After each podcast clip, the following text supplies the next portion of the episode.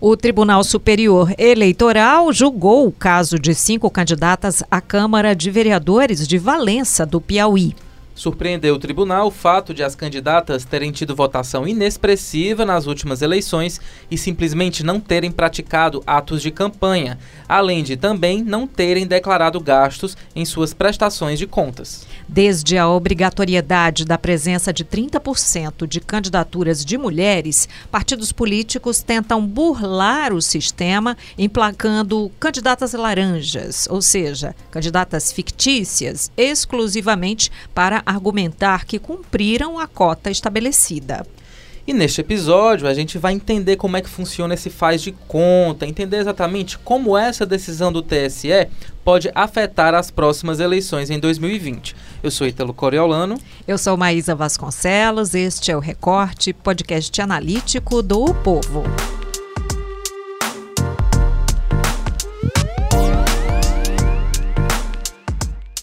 Érico Firme e Walter George, colunistas de política e editores do Povo, estão com a gente hoje no estúdio. Olá, pessoal. Olá, Ítalo. Olá, Olá Maísa. Érico. Maísa, Walter.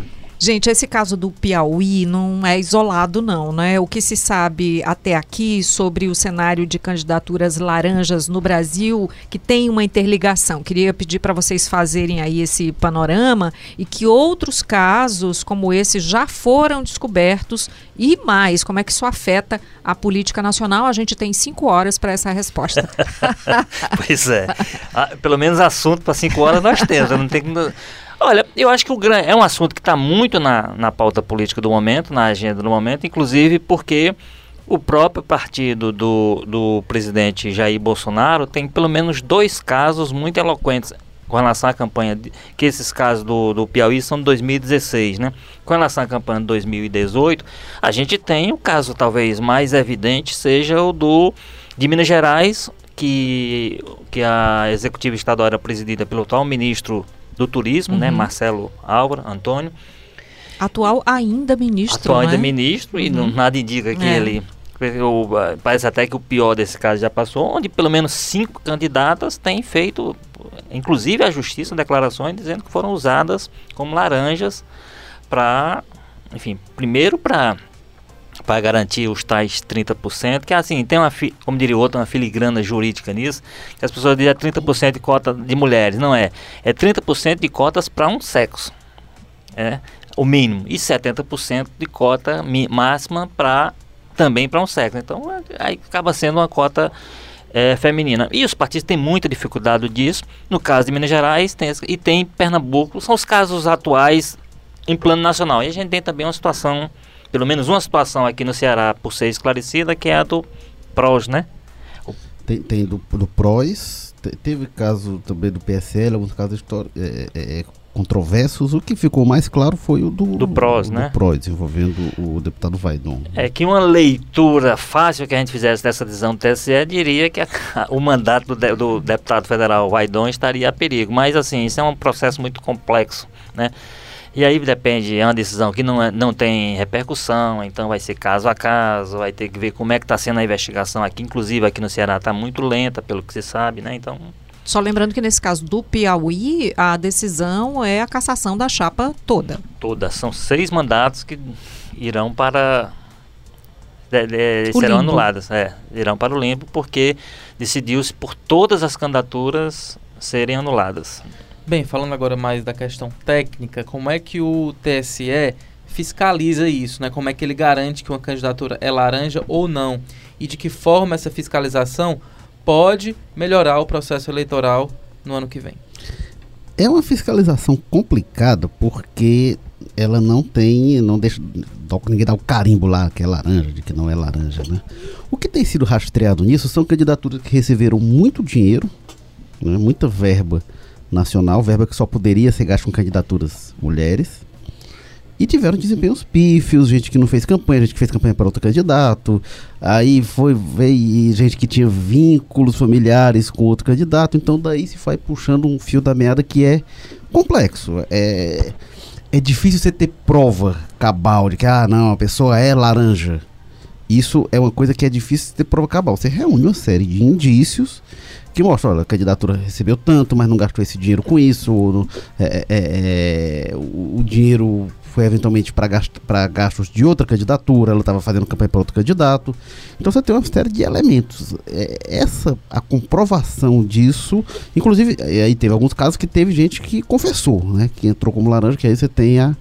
que a prova acaba sendo a prova mais contundente, porque é difícil realmente de, de comprovar esse, esse, esse tipo de crime, crimes dessa natureza. É, o grande problema que tem disso aí é porque, ah, nesse caso, a gente tem que dar esse desconto à Ela não tem como se antecipar o problema, né? É um problema que só vai aparecer, como o Érico lembrou, quando você conta os votos e aparece nenhum voto.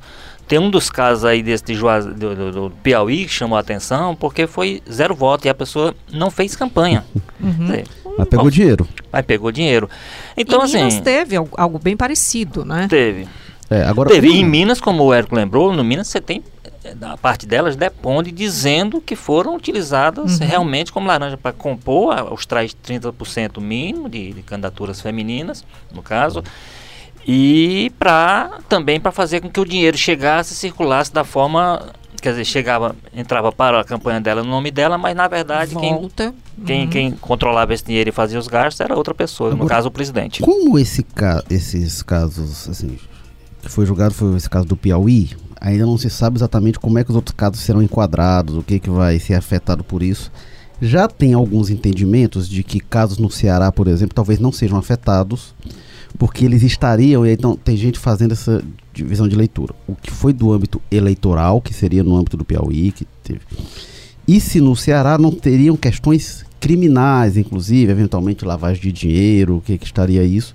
Então, isso vai pesar pela leitura de alguns juristas que a gente tem conversado, que, que apontam isso, que, que o, o, uma coisa é o caso eleitoral e outro caso é que mesmo envolvendo eleição é criminal. É uma fronteira que borra ainda mais essa compreensão, né? Porque torna ainda mais difícil assim, não, foi dinheiro para eleição, candidatura laranja, mas não foi eleitoral, foi criminal. Enfim, então ainda é, é, o que a gente tem isso é, é uma peça nova no, nesse, nessa polêmica que vem desde janeiro, né? Janeiro, fevereiro vem essa discussão é, sobre candidaturas laranjas. É, é o primeiro julgamento conclusivo do TSE em cima dessa questão do, do, que liga tão diretamente é, do, do, uso das cotas para fazer esse tipo de coisa para usar com laranja. É, você falou aí, está é, tudo como é borrado, isso é inédito, isso é primeiro, enfim, isso dá tempo tempo, por exemplo, de é, ter algum impacto na próxima eleição? É, eu acho que assim, mandatos parlamentares, assim, o pessoal está sendo julgado agora, o pessoal que foi eleito em 2016. Então, o pessoal exerceu três anos de mandato, então deu, deu dá para dizer que, que a irregularidade compensou, né? Porque a pessoa cumpriu o mandato, ah, vai ficar sem um restinho de mandato, enfim. É, eu acho que o principal impacto que pode ter esse grande caso nacional, isso explodiu no início dos mandatos. Isso, em fevereiro, o pessoal estava tomando posse e aí estava começando essa discussão.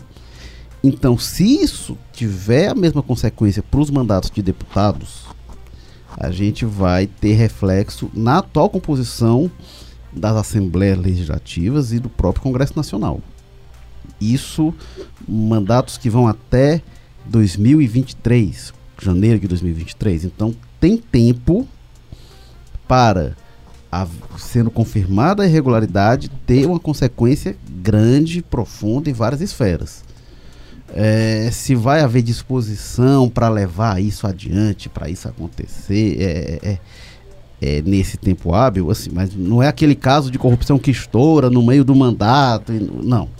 O pessoal estava tomando posse e esse negócio estava e, a, e, e, outra coisa importante considerar, mas é o seguinte, não foi uma decisão unânime, não foi uma decisão, foi 4 a 3, 4 a então 3. foi uma decisão bem dividida, uhum. então não é um assunto que tenha um, uma compreensão uhum. muito fácil, como diz, cheio de coisas borradas, é como diz. Capaz de parar no Supremo ainda, né? Sem dúvida, e aí você tem, teve ali três votos de ministros, também divididos, 2 a 1 um dos três ministros, então então, assim, é um assunto muito polêmico. Agora, eu acho que vai dar um susto em muita gente. Eu, é, justamente, eu, eu falo é, do ponto de vista da organização sentido, das próximas Nesse sentido, você já vê esse processo de, do, do PSL que já assustou, porque o ministro está aí, de qualquer maneira, de quando em vez o assunto volta os depoimentos são fortes, ninguém sabe se isso de fato não vai dar em nada, não há certeza com relação a isso, né, do caso agora de 2018.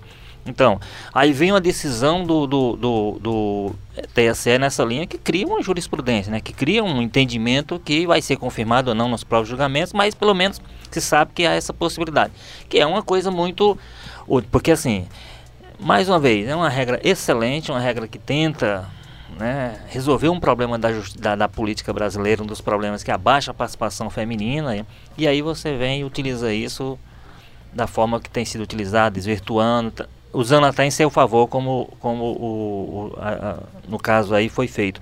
Então, então eu, eu acho que vai ter esse impacto nesse sentido. Vai se ter mais cuidado, principalmente se essa decisão, mesmo tendo sido apertada como foi, se ela fosse confirmando em outras instâncias, em outros julgamentos. Aí eu acho que o pessoal vai ter que triplicar os cuidados para não usar as mulheres como laranja. Bem, outro, outra questão importante que a gente tem que discutir é a participação feminina na política, né, nas eleições. Você não tem aí um grande incentivo dos partidos para formar quadros, né, para estimular que as mulheres é, tenham candidaturas reais, né, e não essas fajutas como a gente viu nas eleições do ano passado em outras eleições. Né? Como é que a gente poderia é, discutir e mobilizar realmente quem faz política no Brasil para garantir essa real democracia? Né? O Brasil, comparação com outros países, está muito atrás em termos de representatividade feminina, né? fica lá na rabeira, na própria América Latina. Como é que como se muda essa realidade? Ítalo, eu, descobri, eu discuti isso com o leitor outro dia, que comentei essa questão na coluna do machismo na política, e ele dizendo que a natureza da atividade política que é uma atividade essencialmente masculina. 2019, né? É, e aí, é, essa natureza masculina, digamos assim, ela teve algumas contribuições. Por exemplo, no fato de que até a década de 30, mulher não podia votar no Brasil. Então, é, a gente pega política, desde que existe civilização, existe política, a gente está falando aí de alguns milênios. A gente está falando de milênios de uma atividade que teve um protagonismo masculino quase absoluto. É tão forte que quando a gente tem é, é, é, mulheres que se destacam na política, elas viram ícones como Cleópatra, como a Rainha Ginga de Angola, alguns nomes que ficam realmente marcados. E alguns nomes, como é o caso da Cleópatra, que é alvo de uma campanha de difamação que atravessou milênios também. Né? Então é muito forte isso. Isso é uma coisa muito enraizada. Aí a gente vai nos anos 30, mulher passa a poder votar. Depois da redemocratização, em 85 a gente tem pela primeira vez mulheres eleitas prefeitas de capital. É, senadora a gente teve eleita no fim dos anos Viva 70. Fortaleza, né? Que abriu a porta. Fortaleza, Fortaleza e São Luís, São né? Luís, que, é. que foram as duas que elegeram. Então a gente. A pessoa, será que é isso mesmo? Será que é porque Ainda não? tem uma, outra Quem uma gosta questão, de né? política. Podia votar, mas é, quais eram as mulheres que estavam realmente aptas a isso, né? Porque ainda tinha a questão da escolaridade, do, do preparar-se ou outro não. lado é. da- Pois é. Então a gente tem ao longo da história algum- algumas mulheres que romperam, por exemplo, a gente tem Bárbara de Alencar lá no Cariri, que é a primeira presa política do Brasil e tal, mas são coisas que, que são tão raras que se tornam marcantes e são rupturas de uma ordem posta que não era para elas para elas estarem ali, né? Então é, isso e aí tem muitos muitos regimes ao longo da história, regimes monárquicos e tal que tinham restrições realmente à participação de mulheres. Será que é por isso? Será que é porque a gente vai ver hoje a participação ridícula na- na- na- nas bancadas? é, é- é uma baixíssima representação de mulheres. Será que é porque isso? Não, é porque quem gosta de política, homem e mulher, não gosta de política. A gente está aqui na presença uma mulher que gosta, entende de política. Então, será que é por isso? As pessoas acham realmente que é por isso? Sem falar de um fenômeno, quando a gente vai ver, né, Walter? A representação das mulheres nos parlamentos é muito comum o marido que está com mandato caçado e vai botar mulher, botar filha, ou então bota a mulher filha para cumprir cota. E ainda Que tem outra, outra, outra questão, te interrompendo, é, muitas das mulheres que chegam até as comissões, elas acabam que elas vão para aquelas comissões consideradas que é coisa de, ação mulher, social entendeu? e tal. Então, é, é, é uma. É, é uma batalha. Tem, tem, uma colega nossa que fica indignada por isso. Por que, que primeira dama vai sempre cuidar de assistência social e de creche? Tá nada contra, mas por que, que você não vê uma primeira dama na Secretaria de Finanças? Primeira dama cuidando de. de é, é, é, é da área de obras. Uhum. Você não vê isso? É sempre aquela. A própria, a própria eleição da Dilma precisou de uma figura masculina forte, que foi a do Lula, para conseguir chegar né, ao comando do país. É, pois é, mas a Dilma, mas ela tem uma história própria dela, né? Assim, mas muitas vezes, quando a gente vê de. Agora que começou a lei, lei da ficha limpa, de, de barrar candidatura, o que teve de, de candidato barrado, porque tinha condenação judicial, colocando mulher para ser candidata, não, não é brincadeira, é, é, é muito comum. Então, é, vai além da contabilidade de mulheres, né? Assim, é, é a forma de ingresso das mulheres na política, tem toda uma questão aí. Até queria ouvir mais sobre isso, mas aqui acho que você tem propriedade para falar sobre isso que a gente não tem. É, na verdade, é uma, uma forma do machismo se colocar em todas as esferas da sociedade, não tem como não dizer isso, não é? Muitas é, pessoas cobram, inclusive, dizendo que isso é um discurso simplificado, não é? Está no cotidiano, não é isso que eu falei. A mulher é eleita, é, sob duras penas, porque ela tem que associar todas as atitudes de política, as atividades, com as mesmas tarefas que ela tem como mãe, né, como dona de casa, como mulher, como filha, como esposa, enfim. E ainda ela chega lá e ela é relegada a comissões que são consideradas comissões para mulheres. Então, é todo dia, isso não vai se mudar fácil. E a gente já viu, inclusive, uma tentativa de retirar a cota para as mulheres porque disseram que só estava causando fraude, quer dizer, joga o menino junto com a água, né? É, mas, Mais mas, uma vez. Mas essa divisão é uma das coisas mais cruéis, realmente você aponta muito bem o que é atividade típica de mulher, né? É. E aí leva para a política uma coisa que se tenta desconstruir hoje em outras áreas, né? De mercado de trabalho, de, de E a patrulha sobre a roupa, casa. a patrulha Sim. sobre o cabelo, é, sobre como a mulher se veste ou não. Já desse o deputado estava ali falando, por que, que elas vêm vestidas assim? A gente não pode. Querido, defenda a sua vestimenta e não criminalize a da mulher, né? Pois é. Nos, assim, nos detalhes, é, nas filigranas, é, né? Que o machismo filig... tenta se manter, enfim. Assim, é, é, um, é um processo, é uma coisa coisa tão complexa, e aí o Érico já tratou disso muito bem, assim, que vamos recordar que a gente, como você lembrou que a gente está em 2019, nós tivemos um governo no Brasil agora, do Temer, que não conseguiu uma mulher para o ministério, conseguiu formar um 100% do ministério sem uma mulher. Será que se concede na cabeça de alguém que não tem Não, não conseguiu não, não quis montar, não, né? Eu estou dizendo não, não, não, cons não conseguiu porque, mas assim, mas ele, como é que a pessoa forma no, no, mundo de hoje consegue formar toda uma equipe e não consegue incluir uma mululher né? O, o, Sim, o, é, é, um processo Walter, para ficar que a gente às vezes a, a, imagina ter avançado e vem os retrocessos. Não avançou não. Walter, o primeiro governo que a gente pode chamar assim do Ceará seria a primeira pessoa que disse assim, não, que vai mandar no Ceará esse cara foi o Cardoso de Barros, no século XVI, primeiro donatário que nunca veio para cá, capitania do Ceará. Dele, no século XVI, 1500 alguma coisa para cá, teve zero mulher assumir o posto de comando do Estado. Zero. Te, te, o que teve a Isolda agora como vice, que foi mais interinamente. Então eu acho que isso é uma coisa normal e não é uma coisa só brasileira, né? Os Estados Unidos, uma democracia e tal, não sei o que, democracia madura, avançada e tal. Tentou recentemente não conseguiu. Nunca teve uma mulher, mulher como presidente também.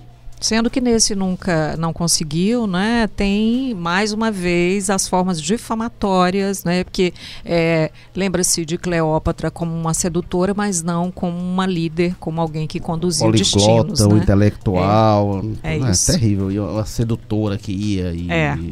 e só, só para finalizar, mais essa questão que tu falou da família, né, estrutural. Você tem o um homem realmente com mais tempo livre, né, entre aspas, para participar da política, exatamente porque se deu historicamente à mulher essas funções que podem muito bem ser, serem divididas, né? Tem a família, mas vamos igualar, né? O cuidar dos filhos não ser só da mulher, o arrumar a casa não ser só da mulher, para sobrar esse tempo para se dedicar a outras atividades, né? Só fazer uma última menção, mas que eu acho que é importante. Esse ano está fazendo 40 anos da anistia.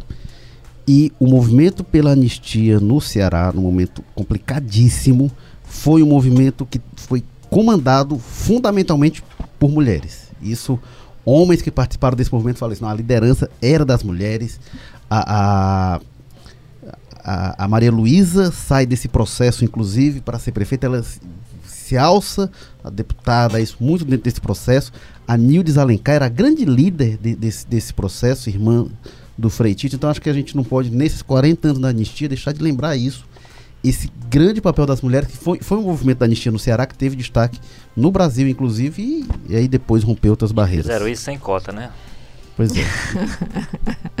Muito obrigada, então, Érico. Obrigada, Walter. Até a próxima. Obrigado, pessoal. Esse foi o Recorte episódio 148. A gente volta amanhã. Tchau. Roteiro e produção, Ana Ruth Ramires e Luana Severo. edição e produção, Bruno Melgácio. áudio, André Silvestre. coordenação de produção, Camila de Almeida. publicação e estratégia digital, João Vitor Duma.